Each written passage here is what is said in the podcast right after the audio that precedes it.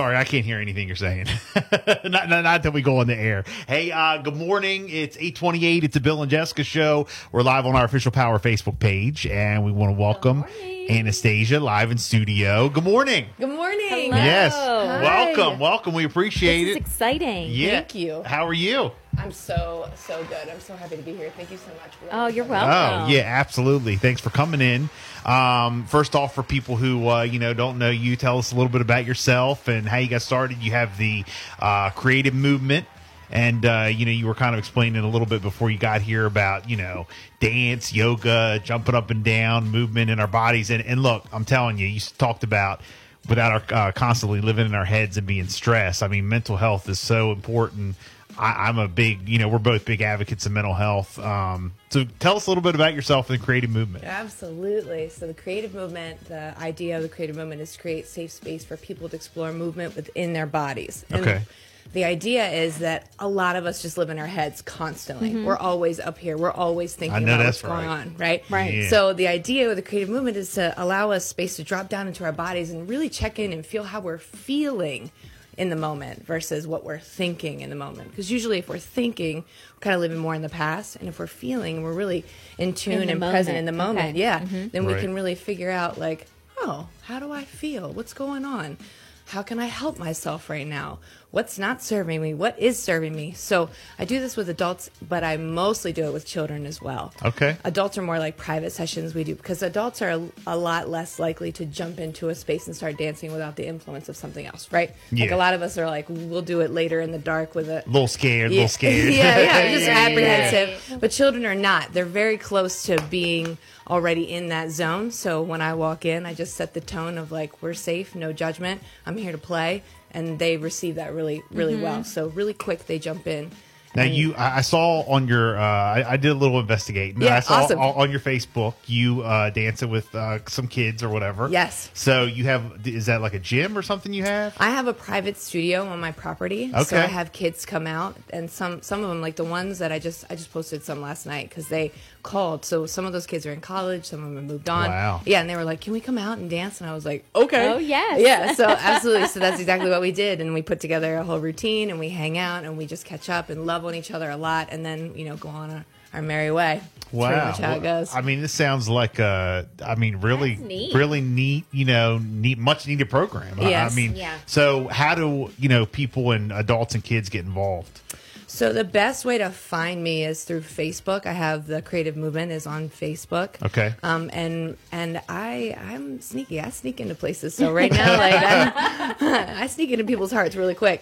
So I go into like after school programs for schools. People can also look me up and do I can do wedding dances for couples, which is a really beautiful bonding experience for them. Mm-hmm. Yeah. You'd be surprised how much they work through when they get together and have to make do a dance together. Mm-hmm. After school, different areas. I travel all over the place, so I'm available to come to places and schools and see people as well. So but the Creative Movement, the Facebook page is probably the best way to get in touch. I also have an Instagram too, and then I have a registration site that people can get in touch with me to do private sessions or actually offer summer sessions out on my property as well. So that's outdoor fun during the summertime. So what do people do today? I mean, how does someone, if they want to sign up and they want to do this, it's like a program you do, you just book private sessions, or do they feel okay, I want my child to be involved with something? How does it all come about? Yes, that's it. Usually the way people find me is they're like, my child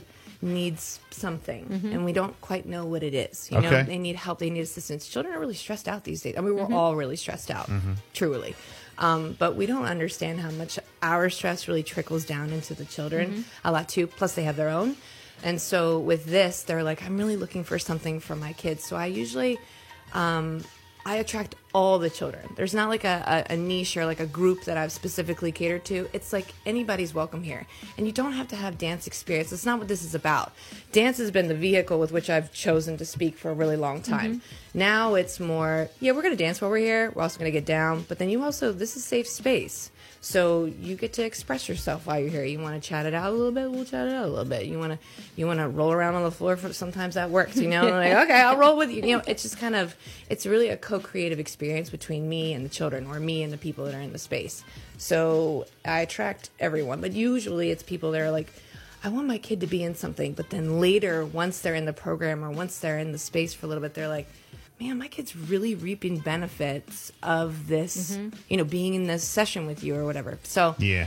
And they all look different. So I used to hold classes regularly, like a studio would. Right. And then last year I let that go because my intention actually was to move. I was like, out of here. Like, I've been here for a long time, and I thought, if I'm going to grow, maybe I should go. Oh. Right.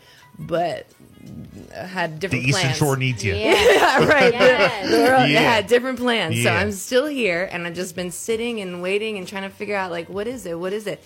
And so now all of a sudden it's like blowing up. Wow. So I'm going into different schools, different spaces, different people are reaching out of nowhere, and I'm coming in now, and I'm working with different groups of people. So it's just, it's like, I might as well ride this and see That's where awesome. It goes, you know? Do you feel like, you know, you've gotten a lot of people involved because coming off of COVID?